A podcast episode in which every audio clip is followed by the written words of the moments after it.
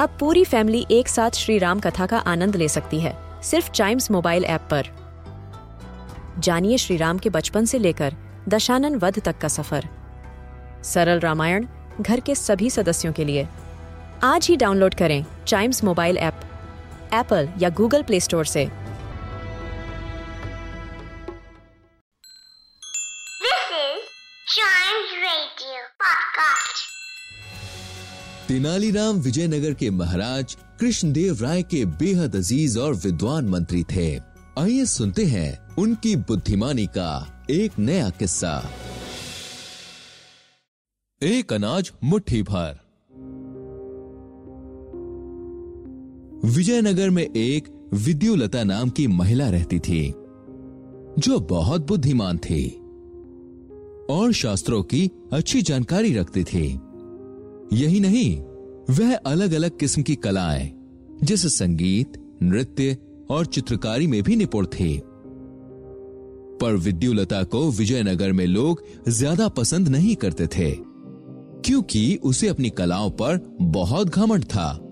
इसी घमंड में एक दिन विद्युलता ने अपने घर के बाहर एक तख्ती टांग दी, कि जो भी विद्वान विद्युलता को बुद्धिमानी में हराएगा उसे विद्युलता एक हज़ार सोने के सिक्के इनाम में देखी। विजयनगर वासी यह देखकर हैरान रह गए। हालाँकि विद्युलता का स्वभाव जानते हुए किसी ने उससे कुछ बोला नहीं। एक दिन एक लकड़हारा विद्युलता के घर के सामने लकड़ी बेचने आया। लकड़हारा ज़ोर ज़ोर से चिल्ला रहा था। लकड़ी ले लो, बढ़िया जलने वाली लकड़ी ले लो। लकड़हारा बहुत देर वहाँ चिल्लाता रहा जिससे विद्युलता चिढ़ने लगी। आखिर में वो बाहर आई और गुस्से में बोली बस करो चिल्लाना और मुझे बताओ ये लकड़ियों का गट्ठर कितने में दोगे?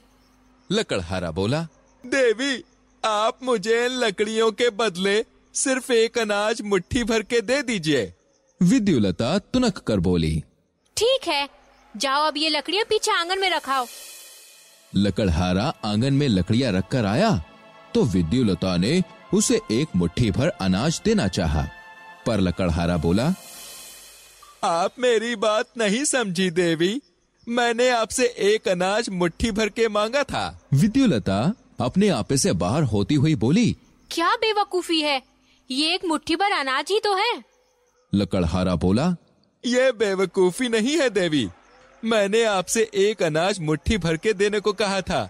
अब अगर आप मेरी ये मांग पूरी ना कर सकी तो आपको मुझे एक हज़ार सोने के सिक्के देने होंगे, जैसा आपने अपने घर के बाहर तख्ती पर लिखा है।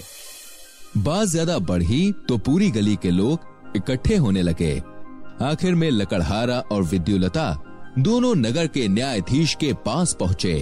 विद्युलता न्यायाधीश से बोली इस आदमी ने मुझे सुबह से पागल कर दिया है। इसने मुझसे लकड़ियाँ के गट्ठर के बदले एक मुट्ठी भर अनाज मांगा। अब जब मैं इसे एक मुट्ठी भर अनाज दे रही हूँ तो ये बोल रहा है कि इसे एक अनाज मुट्ठी भर के ही चाहिए। इसे समझना मेरी समझ से परे है। न्यायाधीश ने लकड़हारे को अपना पक्ष रखने को कहा। माननीय मैंने इनसे एक अनाज मुट्ठी भर के मांगा था। मतलब ये कि एक अनाज का दाना जिससे मेरी मुट्ठी भर जाए।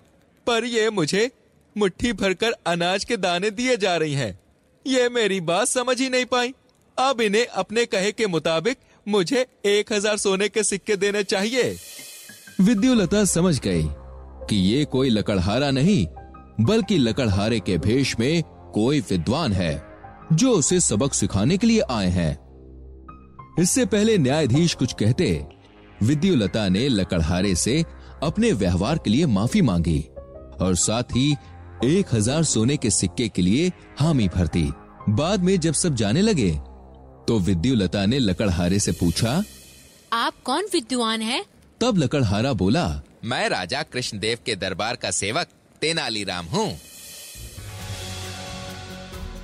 विद्युलता का मस्तक आदर से तेनालीराम के सामने झुक गया।